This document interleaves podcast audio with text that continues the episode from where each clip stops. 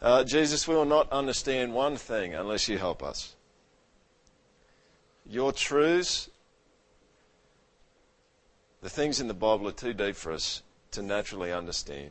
So I just ask that you'd help me to get out of the way of saying what you want to say, and that you'd help us all, myself included, to understand what you want to communicate today.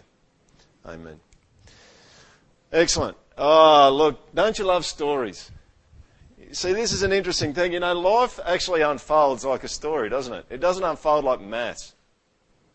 Does it? You don't sit down and you have this form, you get up in the morning, there's a formula, and it's just going to be a logistical, sorry, logical progression through the day. It actually unfolds like a story. Life's more like a drama. It has a beginning and an end. And don't people love it when the year comes to an end? I love it. It's just like me, and I'm glad for that to be over because that was a. Some people say, don't they, at, at New Year's, they say last year was a horror story for me because it was a story for them. You see, there's all sorts of characters in your life, isn't there? And there's all sorts of settings. Sometimes it's a tragedy, and sometimes it's a comedy. Anyone know about that? It is, isn't it? And sometimes, well, let's just be honest, mostly it's probably a bit like a soap opera. Isn't it? Sometimes it just drags on a bit. Imagine uh, if you're a parent and, and you get home and the car's crashed in the driveway. All right? And the last thing you remember doing is handing the keys to your 17 uh, year old. What's the first thing you want to know? Well, you want to know what the story was, don't you? How did the car get like that? Tell me the story. Imagine you uh, walk in to a group in a uh, party or a get together somewhere, and all you hear is this um, That's not my dog. And you know that someone just told a, a joke, you just, it doesn't mean anything. Why doesn't it mean anything? It doesn't mean anything because you didn't hear the story. Because that's what jokes are all about. That's what life is all about. It's about stories. And if you actually look at uh, Lord of the Rings in the um, in the part the two towers, Sam actually says to Frodo, he actually says, "I wonder what sort of tale we've fallen into." This is a really interesting thing. I wonder if you could ponder that today. I wonder when you think about your life, I wonder what sort of tale you've actually fallen into. Is it an action movie that you've fallen into? Is it a romance? Is it a bad joke? Is it a, a movie where the good guys seem to lose, or maybe where it doesn't pay to be good? You see, there's a whole um, side, just so that you know, I'm just waiting for my papers to come through, and I've uh, got myself a qualification in counselling. And one of the uh, therapies it's uh, gaining more and more momentum at the moment is actually a kind of therapy called narrative therapy. And a, a narrative is just a, it's a story, isn't it? So the whole goal with narrative theory, is far, narrative uh, therapy, as far as I can make out, is you go in and you talk to the therapist and you tell the therapist your story. Excellent. You tell them your story, right? Now, obviously, there's going to be parts in your story that aren't very nice parts, and so part of what the, narr- the uh, therapist's job in narrative therapy is to help you to rewrite those parts of your life that aren't very good and help you to see them a different way. We'll get back to that later. What I do want to show you is I'm going to show you a few clips today. I'm not sure whether any of you have seen the movie Unbreakable, but I'll just roll this. This is uh, the very first scene of the movie and then uh, make a few comments. You see, the narrative therapist would want to tell you that the, uh, the little parts of your life that aren't quite right are things that you can rewrite. Re- rewrite. But you know what? I actually think that most of us instinctively know that there's a sense in which there's stuff inside of us that's actually broken.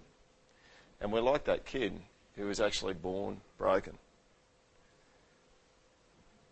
And we like to act and live sometimes like it's not the case, but we all know that there's moments, there's quiet moments in our lives where we're sitting on our own, where we all know that there's something that's deeply wrong with us. Something that heads in the wrong direction, something that causes us grief and causes us pain often.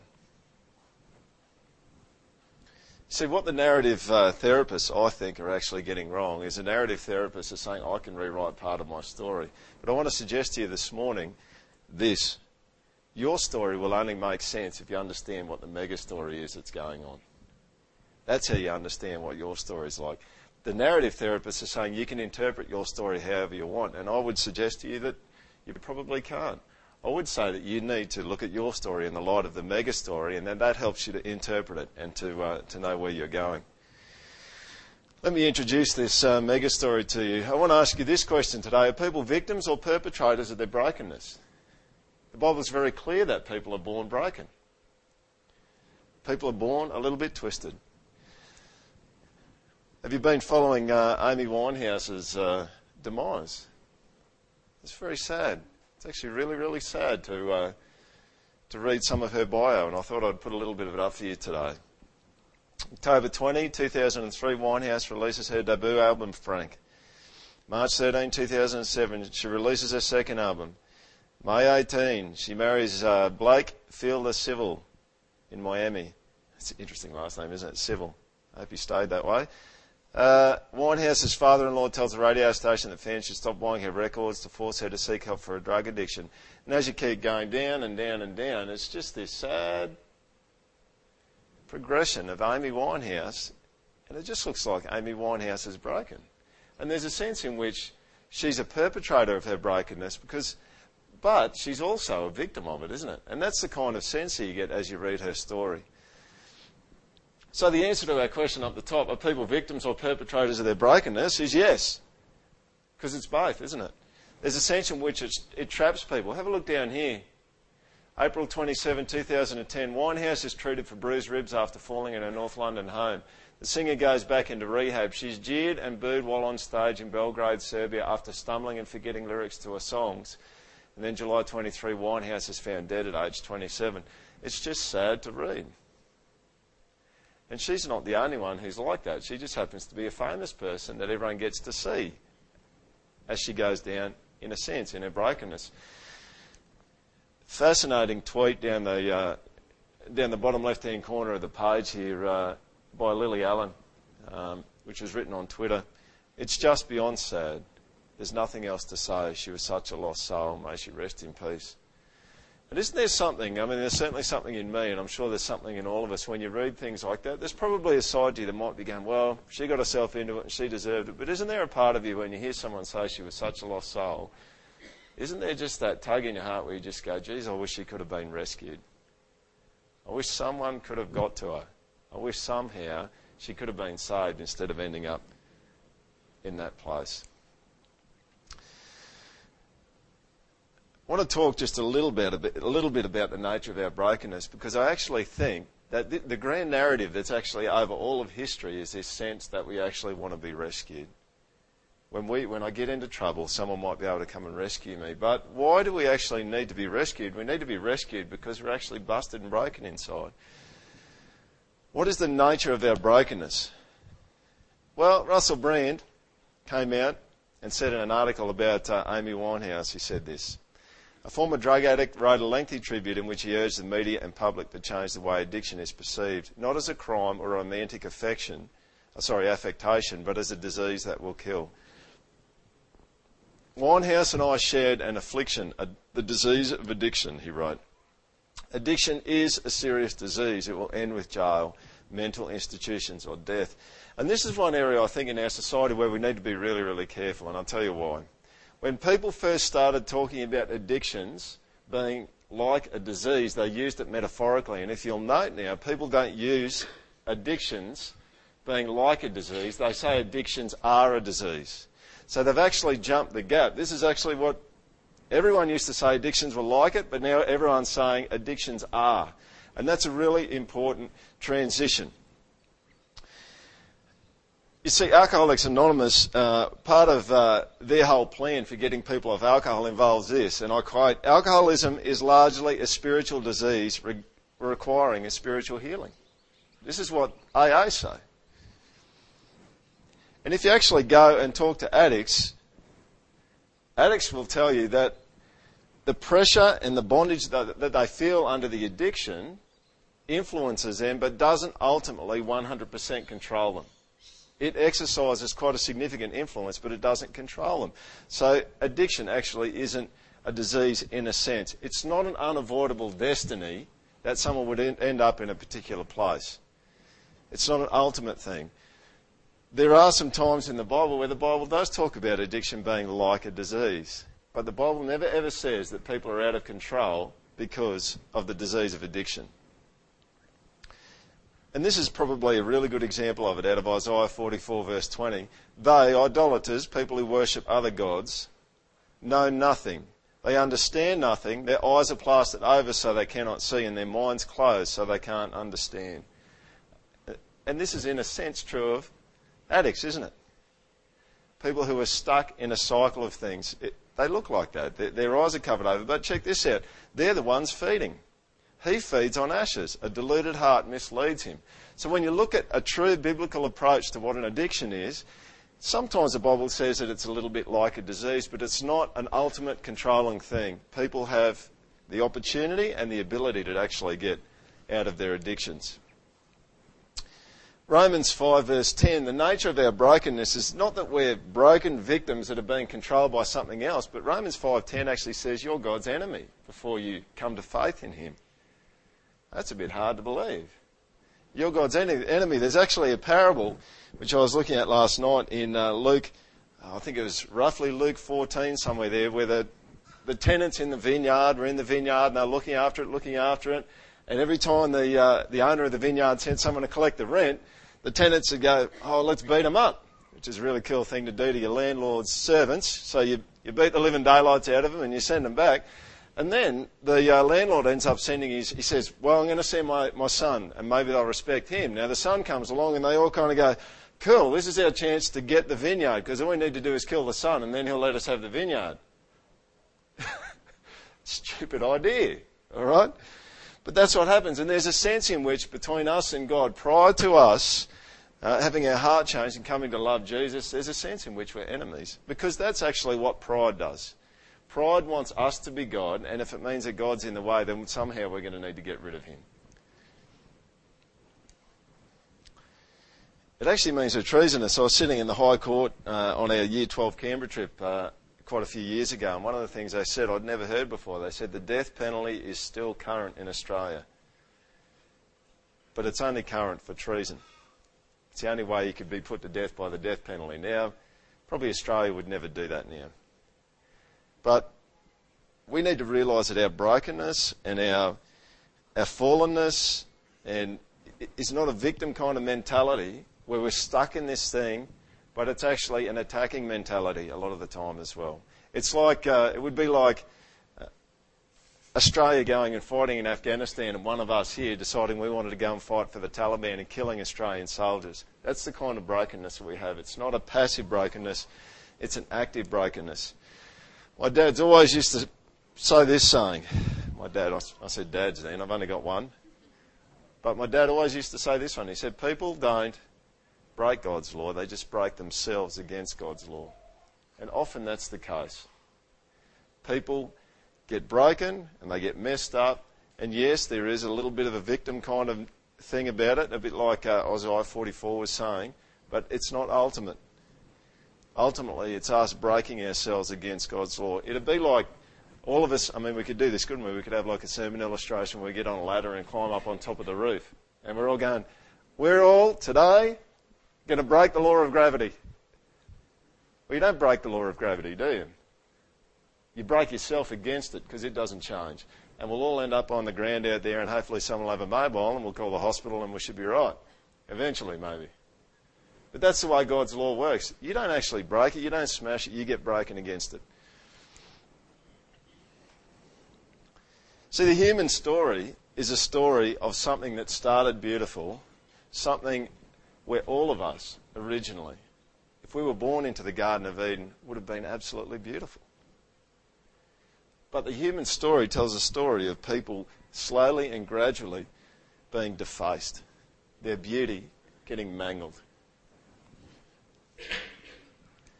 It's like a leper, isn't it? Look at that picture of a leper there. You look at that and you think about your soul. You think the human story is actually one where your soul is slowly becoming more deformed, slowly mangling ourselves, slowly moving ourselves further and further into helplessness. That's what it is. And that's the nature of breaking ourselves against God's law. That's the nature of our brokenness is while we continue in our brokenness, we're like the, the leper that keeps bashing his hand on things and putting his hand on hot plates and having his foot in a fire and losing parts of his body until, in a sense, he's just a stump that's left or she's just a stump that's left and they have to be carried somewhere. There's a sense of that in the Bible is that as you move further and further away from what God's plan was, you become more and more helpless and more and more a victim. But the Bible never ever says that you're not responsible. The Bible would say, You got yourself there. You got yourself to that place where you're a stump on the ground. Isaiah 1 5 to 7 says this Your whole head is injured. Your whole heart is afflicted. From the sole of your foot to the top of your head, there's no soundness, only wounds and welts and open sores, not cleansed or bandaged or soothed with oil. This is a humbling thing for us. I uh, actually posted a tweet a few days ago, and uh, my wife said to me, That's a bit of a weird one to put on Twitter. You know what it was? It was a scripture out of the Psalms where it says, I was like a beast before you, yet you were still with me. And sometimes we can just, our hearts can be bad, can't they? They can be really broken, they can be really twisted. And God's kind of saying, God would say to all of us today, whether you love Jesus or not, He would say, Your problem is that your whole body is affected. Your whole soul is affected. Everything about you is affected by brokenness and sickness. There's no soundness in any of us, is there? In the flesh. In our natural person, there's no soundness in us It's pretty bad news. I'm going to show you another clip. This is a little bit further on in the movie uh, Unbreakable. What's happened is uh, it's Samuel L. Jackson and uh, Bruce Willis. And uh, Samuel L. Jackson is the, is the baby that was born, and he was born broken, and he's actually got a, a, uh, a bone disease which causes his bones to break all the time. Bruce Willis, on the other hand, um, Samuel L. Jackson has noticed that Bruce Willis has been in some major catastrophes and actually come through unscathed. And uh, so what he's done is he's actually put a, a card underneath uh, uh, Bruce Willis's uh, car's windscreen wiper, and he's invited him to come and meet him at his cartoon studio, at his comic studio. Uh, this is the exchange that, that ensues from that.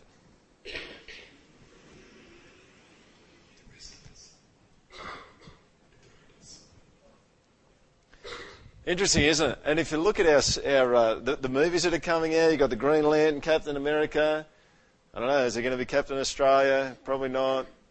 We've got enough national pride to have a Captain of Australia? I don't think so. Has anyone seen it? Is it out? I think it's out. Massive numbers of superhero movies. Have you noticed that the last five or six years there's lots and lots of superhero movies? And I think uh, this clip actually, in my view, explains some of that. Because I think that there's a desire inside of people that there would be someone or there'd be something that would be able to come and rescue me when I get in trouble. And in fact, in talking to uh, Diff about this, he was talking about talking to me about uh, I think it was Greek uh, Greek plays and uh, creative arts and that sort of stuff. He said there's always this notion of redemption that comes out in story, and that, that's what they taught them.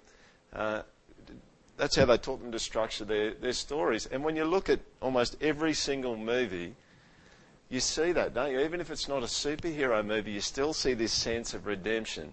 There's this character that, that somehow through it changes and gets saved. Who wants to watch a story that's not like that? We went to a unit on uh, the sunny coast in the recent holidays, and there's a movie I've been wanting to watch for a long, long time. And the people before us, I think, just left the DVD and the DVD recorder, which I'm going, really cool. Anyone seen Napoleon Dynamite? Yeah, like I only got to see half of it, but like there's no, there's no point to it, is there? Isn't that right? Isn't that true? If you've seen it, like there's pretty much no point to it. And there's nothing redemptive about it. And the bottom line is that movie actually probably succeeded to a large degree because it's totally different every other movie. But if every movie was like that, you wouldn't go. You have to see the movie to find out. It's about this nerdy, geeky, tall guy with glasses who can't get a girlfriend, basically. And that's the whole movie. And I don't even think he gets a girlfriend in the end, does he? Who's seen it? Does he get one? He does. Yeah, righto. There you go. Maybe there's some redemption, if you want to call it that. But it's in every story, isn't it? This whole notion of redemption, this notion that someone in a bad place can be saved. If uh, this is a classic quote by Homer Simpson, love to quote him in sermons. Uh, I'm not normally a praying man, but if you're out there, please save me, Superman. The uh, the movie Superman Returns was probably one of the most barefaced um, promotions of this whole notion of people wanting to be actually saved and be rescued from uh, being in trouble. This guy, uh, Darby Wilson, has actually done a fair bit of research on Superman. Check this stuff out about Superman.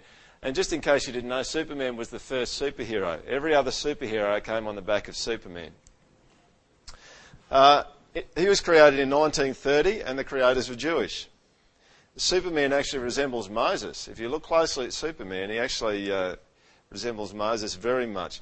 His uh, original Kryptonian name, see, you'll be able to go home, people go, what did you learn at church? I learned about Superman's Kryptonian name, right? It's very similar to the Hebrew name Kol El, meaning the voice of God. Isn't that interesting? And then at the end here, uh, there's just a little uh, quote here about what happens in Superman Returns. The same resurrection story appears in the 2006 movie Superman Returns, when the Man of Steel exerts his energy, hurling an island into outer space, as you do on your weekends, and then falls to earth, his body landing in the shape of a cross. After this, he goes into a coma, and there are three distinct scenes of him in the hospital before disappearing to once again fight crime.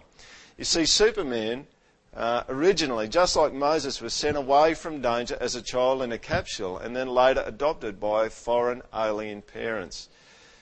Moses was sent away to avoid infanticide, whereas Superman was sent away because his home planet Krypton was about to explode.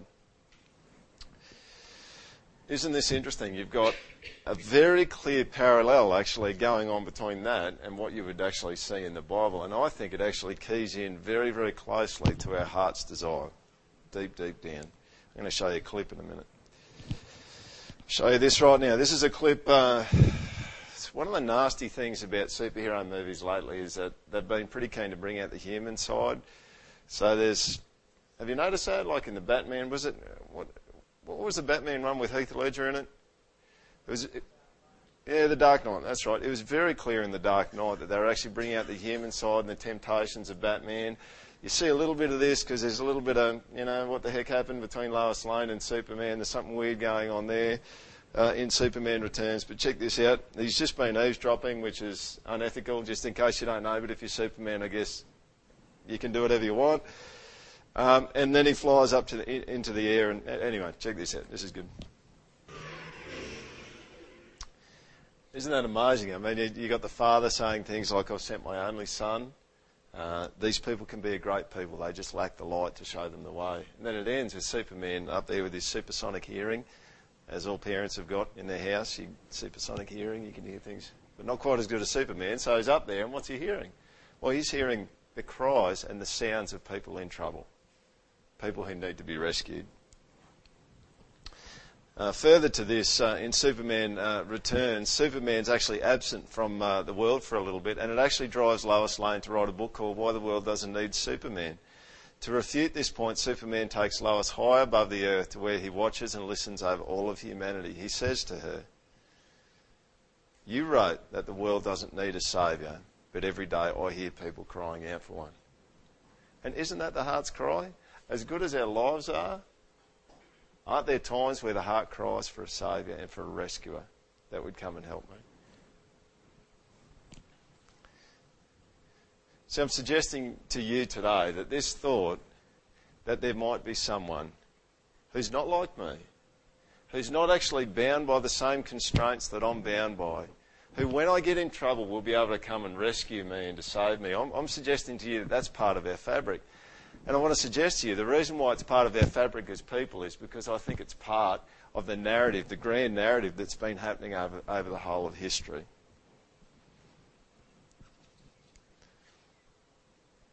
It's actually the grand metaphor behind all the others. You see, if you look, if you go right to the start of the Bible, to uh, Genesis chapter 3, you've got chapter 1 and 2 are all about the creation of the world, and then chapter 3, it all goes wrong because we don't do what we're asked to do. Fascinating stuff that you actually see right at the very beginning that God's rescue has started. Genesis 3, verse 15 says, I'll put enmity between you and the woman, and between your offspring God's talking to the serpent, to the devil, between your offspring and her offspring. He shall bruise your head, and you shall bruise his heel. Which is why, if you actually watch the movie The Passion of the Christ, Jesus is in the Garden of Gethsemane, and the snake comes out. You know that scene? It comes out and it starts wrapping around. What does Jesus do to the snake? Isn't it? Isn't that amazing? The first act that makes everything go all wrong, there's the first expression of God's plan to rescue people. I think it's, an, I think it's amazing. God's going, I'm going to get that guy. He messed it all up.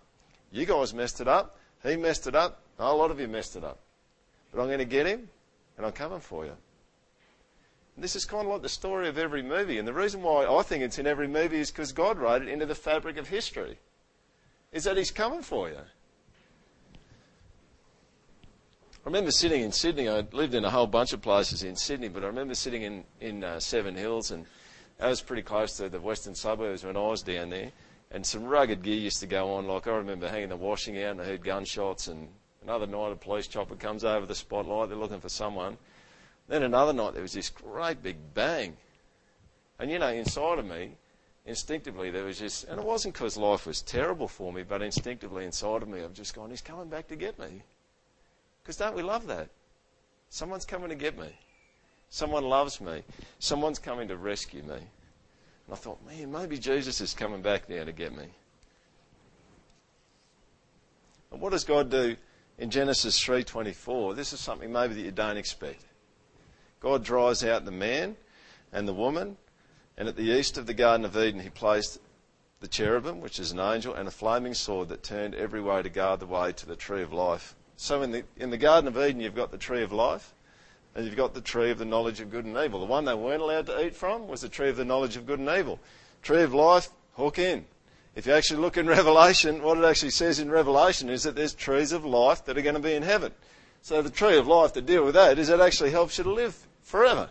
That gives you eternity in a sense. That's the symbolic thing. The interesting thing is that God stops his people, Adam and Eve, from going into the garden. Why?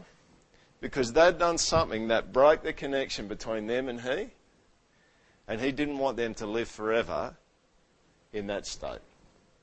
So what does He do? He puts an angel with a sword, and I'm going to freak the living daylights out of you if you come near me. Why does He do that? Because one day He's going to send someone who's going to stomp on the head of the snake, and he'll be able to be reconnected to his kids again. This is cool. And we actually see this in Jesus. Check this out. This is from Luke 15. This is a bit like a story, the way that Luke uh, leads into this.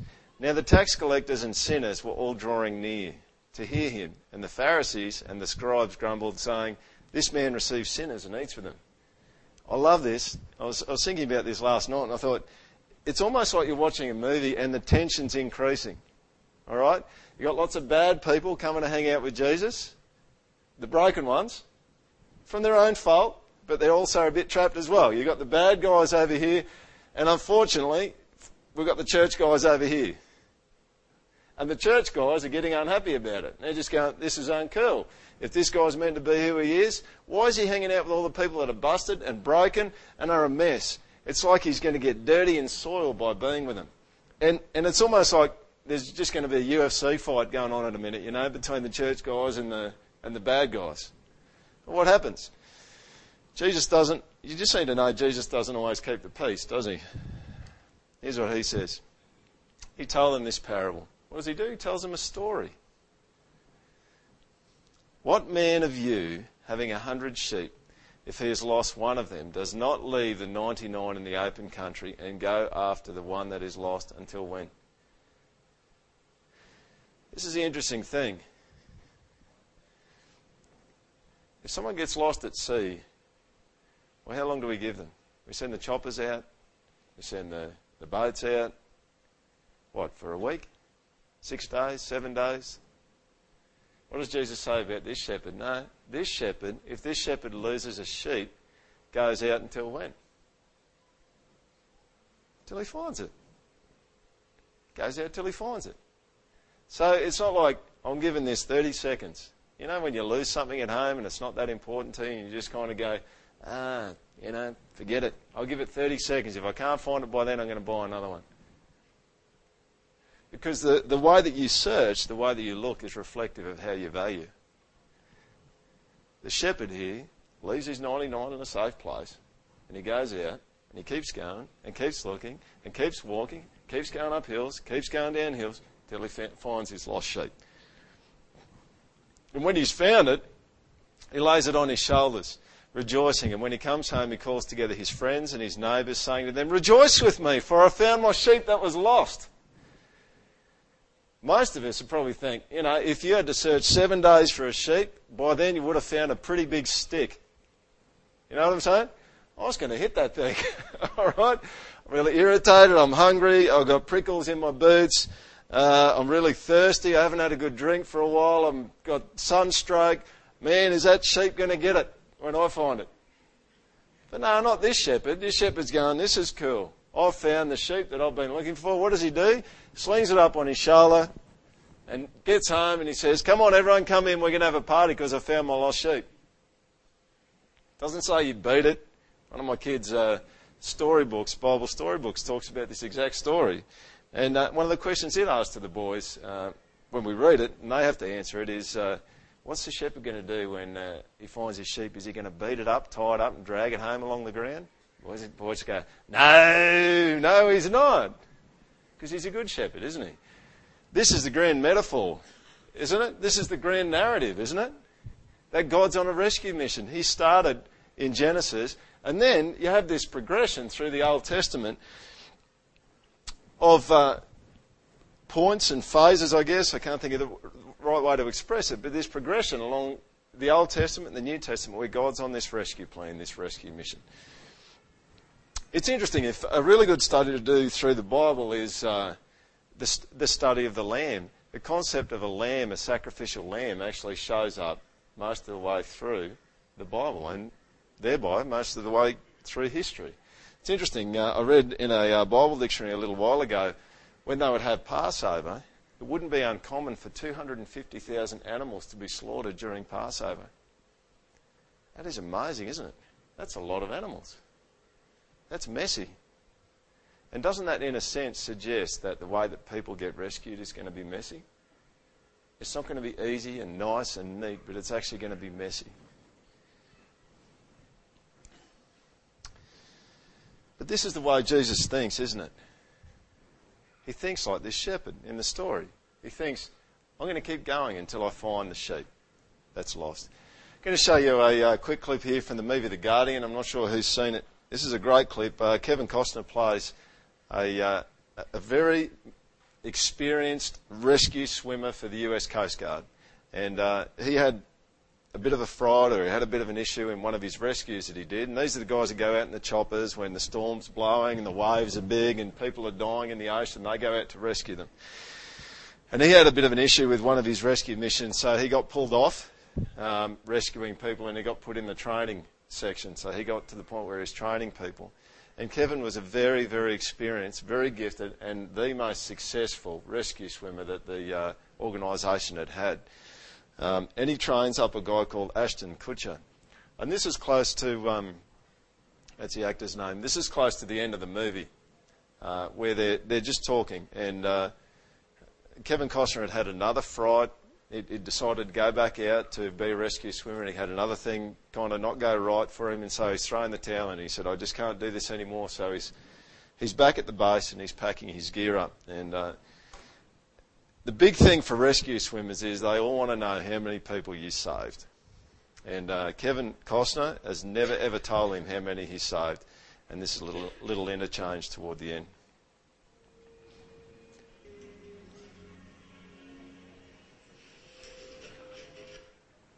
Don't you get that sense from uh, Luke 15, the story, the parable of the lost sheep? That, that would be how Jesus would think.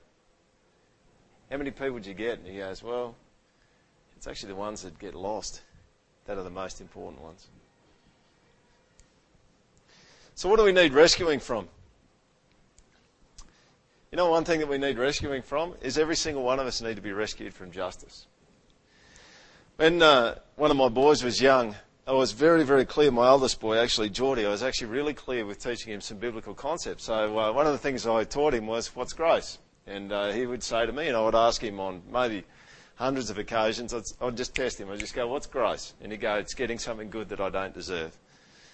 And uh, another word I actually taught him was uh, mercy, because I think sometimes uh, children in families, when they, you know, sometimes kids come home and they're just crying and they just can't control themselves and they've done stuff that they shouldn't do.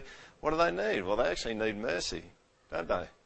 And I wanted to teach my boys what mercy was, because they needed to know what mercy was from God's perspective, but sometimes they needed to appeal to me for mercy, because they're in a place where they just needed someone to be merciful. So I'd say to them, What's mercy?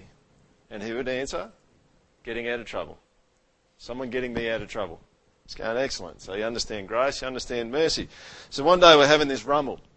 Four boys, so we have rumbles. All right, all the time, and usually it ends when someone's crying because that's how it works with four boys. All right, it just keeps, you know, the the intensity of it just keeps going up and up until someone's, you know, in an ambulance on the way to the hospital. You know, that's kind of how it is. Now, this day, I just thought, right, I, I pulled this move on him. You know, I mean, he's I would have been three at the time, right? So you don't have to pull much of a move, but pull this move on him, and I go, oh, I got you, right? Now he turned around to me and he grabbed me and he goes, and I've got you. Right? We've got ourselves a stalemate. At least he thinks so anyway. He's like this high. And uh, I said, I said, Geordie, I want to introduce you to something. I said, you know what a truce is?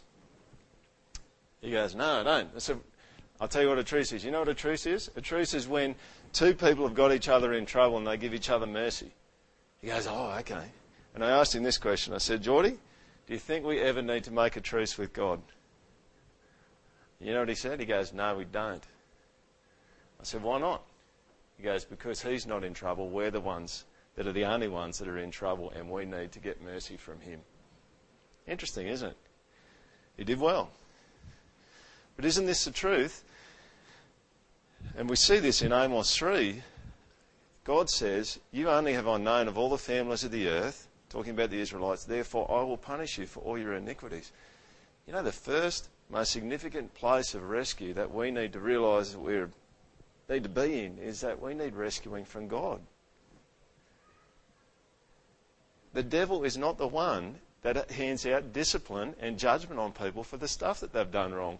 God's the just, perfect God, and He will hand out discipline and judgment upon all of us for the stuff that we've done. So it's kind of a weird thing because you think if I need to be rescued, it means there's an enemy out there, and there is an enemy out there, and the devil does want to do mess with some things. But you know what? Ultimately, most importantly, we need rescuing from God. You know, sometimes people need rescuing from consequences, don't they? Sometimes people can do things, and it's just like, God, can you please help me? And you know, sometimes God is very, very happy to rescue people from the consequences of the dumb things that they've done. You know, sometimes He doesn't do anything, does He?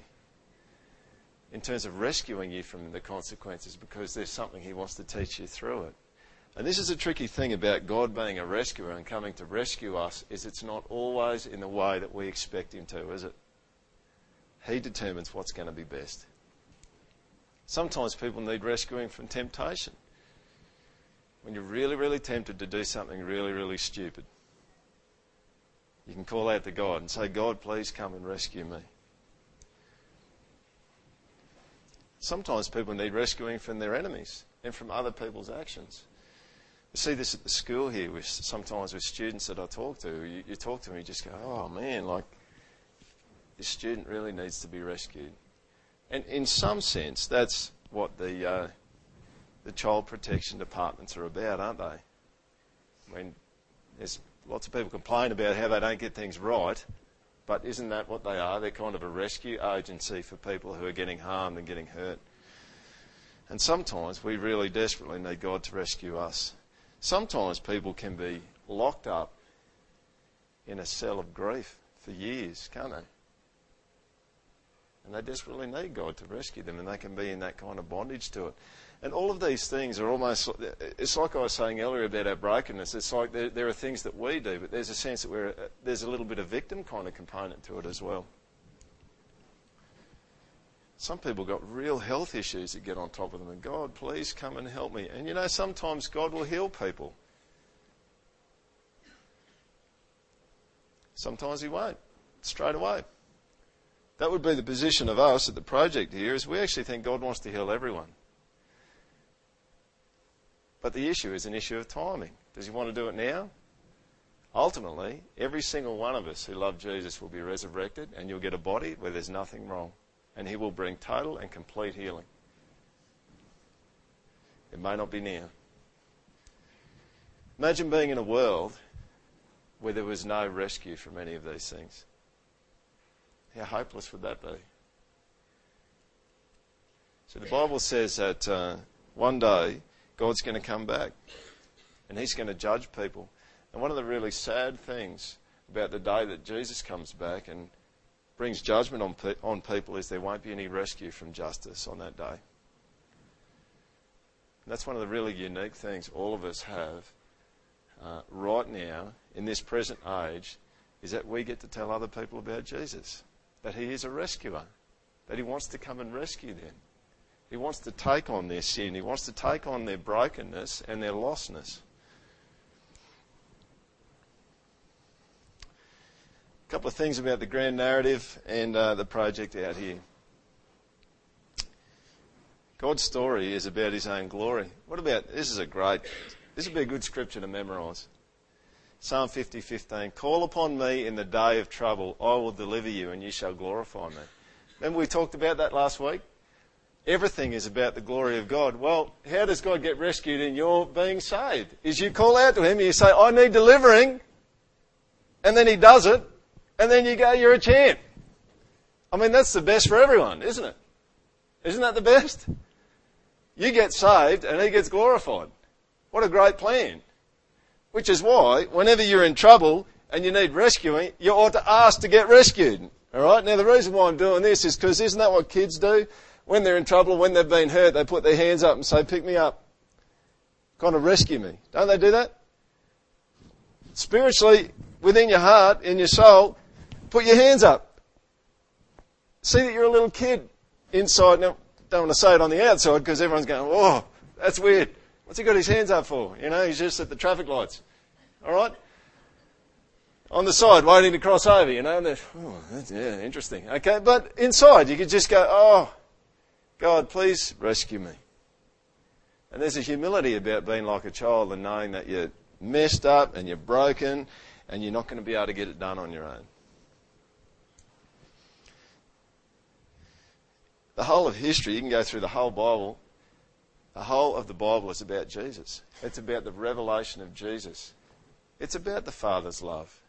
It's about God the Father. It's about the Holy Spirit. But if you look at the story of the Bible, it's all about the revelation of Jesus and the plan that God's got to come and rescue us all piece by piece. And you see stuff in Isaiah 53, uh, which everyone knows is uh, foretold well in advance of Jesus coming. And we'll look at a scripture just in closing the plan was designed, and this might trip you out theologically, but you just got to somehow just take it. God says He had the plan to come and rescue us before the foundation of the world. And it's all about Jesus. And here at the project, we're going to be all about Jesus. And that was uh, the scripture that was read earlier by Diff, and beginning with Moses and all the prophets he interpreted to them in all the scriptures the things concerning himself.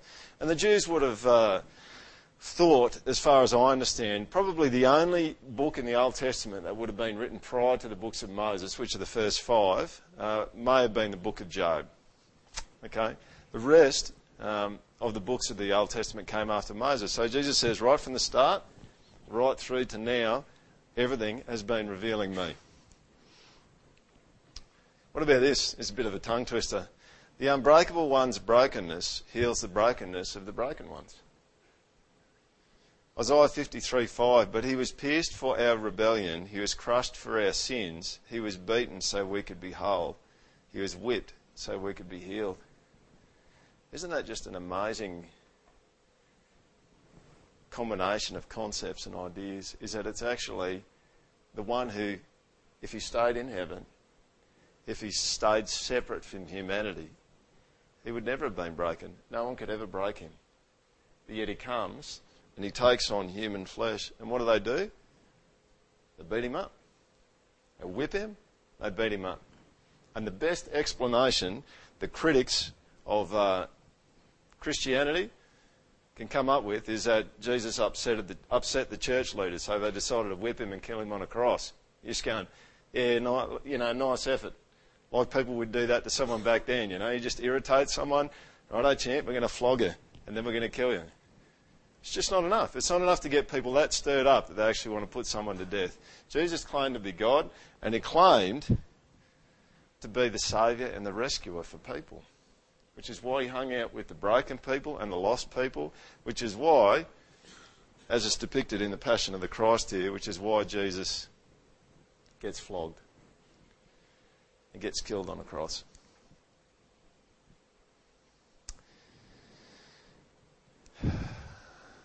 Put these up. Read it quiet. We're done. God's been on mission since before the foundation of the world. You know what that means? It means that you don't want to be too central about your role in all of it. We, we just need to play a part that God's calling us to play in mission. People need to hear about Jesus. People need anyone who partners with the project here to tell them about Jesus, to tell them that He's the rescuer, that He's the one that comes to save them. But it's not like we're the first ones that have had the idea. It's not like 2,000 years ago, uh, the early church were the first ones that had the idea. God had the idea from the beginning. So there's a guarantee that it's actually going to work. The all powerful one, the almighty one, the all knowing one started this plan from the get go. And so we just become part of it. We join in with him, and he brings about the rescue that he wants to bring about in the people around us. There's no chance of defeat. And the last point there is that God mainly performs his rescue through people, doesn't he? And you see that in that scripture in Romans, eh, Romans chapter 10. Basically, no one is ever going to hear about Jesus unless people tell them. Closing quote, then I'll pray. Oh, actually, that's a pretty good point too that I wanted to throw in. God's rescue plan will actually happen with or without the project. We're just part of God's plan. We don't think we're this massive kind of deal that's, you know, finally God's found the, the channel through which all the saving's going to happen. All right? We're just part of it. He's just called us into it, offering uh, for you guys to come and join us in it. It's way bigger than us. And you know He's going to get it done. He'll rescue people, with or without us. This overarching narrative or story reflects the fact that our problem as human beings is deeper than the individual sins we commit each day, creating the specific problems that complicate our lives. Our deepest problem is that we seek to find our identity outside the story of redemption. If the entire goal and direction of our lives are wrong, we need much more than practical advice on how to do the right thing in a particular situation. We need a message big enough to overcome our natural human instinct to live for our own glory pursue our own happiness, and forget that our lives are much, much bigger than this little moment of life. Every day, in some way, we buy the lies of autonomy and self sufficiency, worshipping the creation rather than its creator. This is Paul Tripp talking about the grand narrative. I'm just going to pray. That's going to lead us into uh, next week. Is the real problem with human beings is not that they do individual sins, but they choose to actually worship other gods. And uh, Paul Tripp is kind of saying that. He's saying we live, we're trying to live in a different narrative to the one that God's actually got going the whole way through history. Why don't you pray with me? Jesus, we are stellar performers at making up our own narrative, making up our own stories, and ignoring the big story that you've got going on. I thank you, Lord, so much that the big story, the grand narrative, the grand metaphor that you've got going on is that you're coming to rescue people. You want to rescue people. You came in Jesus to rescue people, and the rescue mission is not over yet. And God, I pray that you'd help us to be humble like little kids and to be simple like little kids and just stick our hands up in the air and ask you to rescue us. Not just from justice, Lord, but I pray that you'd help us to be like that psalm, that when you're in trouble, you will call to me and I'll come and rescue you and then you'll glorify me. I pray, Lord, that you'd make us more dependent upon you and less dependent upon ourselves. And Lord, I pray that uh, if there's anyone here today that doesn't know you and hasn't known your rescue, Lord, I just do pray today that you'd help them to understand it in their heart. Not just in their head, Lord, but help them to understand it in their heart that you've come and you came to rescue them. and to walk with Him.